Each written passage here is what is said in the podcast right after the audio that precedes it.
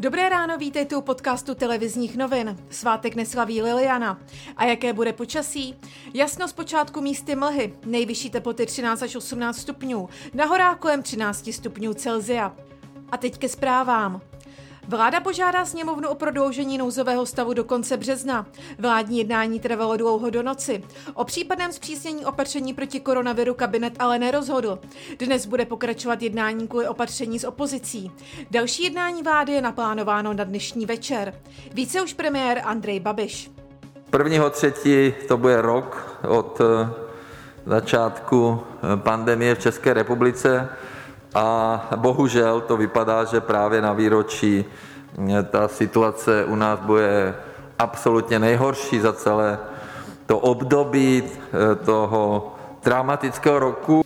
Češi mají od pátku smůlu s návštěvou některých exotických destinací. Vláda schválila zákaz cestování do Brazílie a několika afrických zemí kvůli novým mutacím koronaviru. Opatření potrvá nejméně do 11. dubna.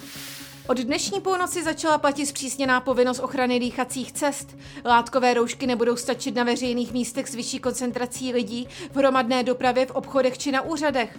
Dodržování nařízení budou kontrolovat policisté.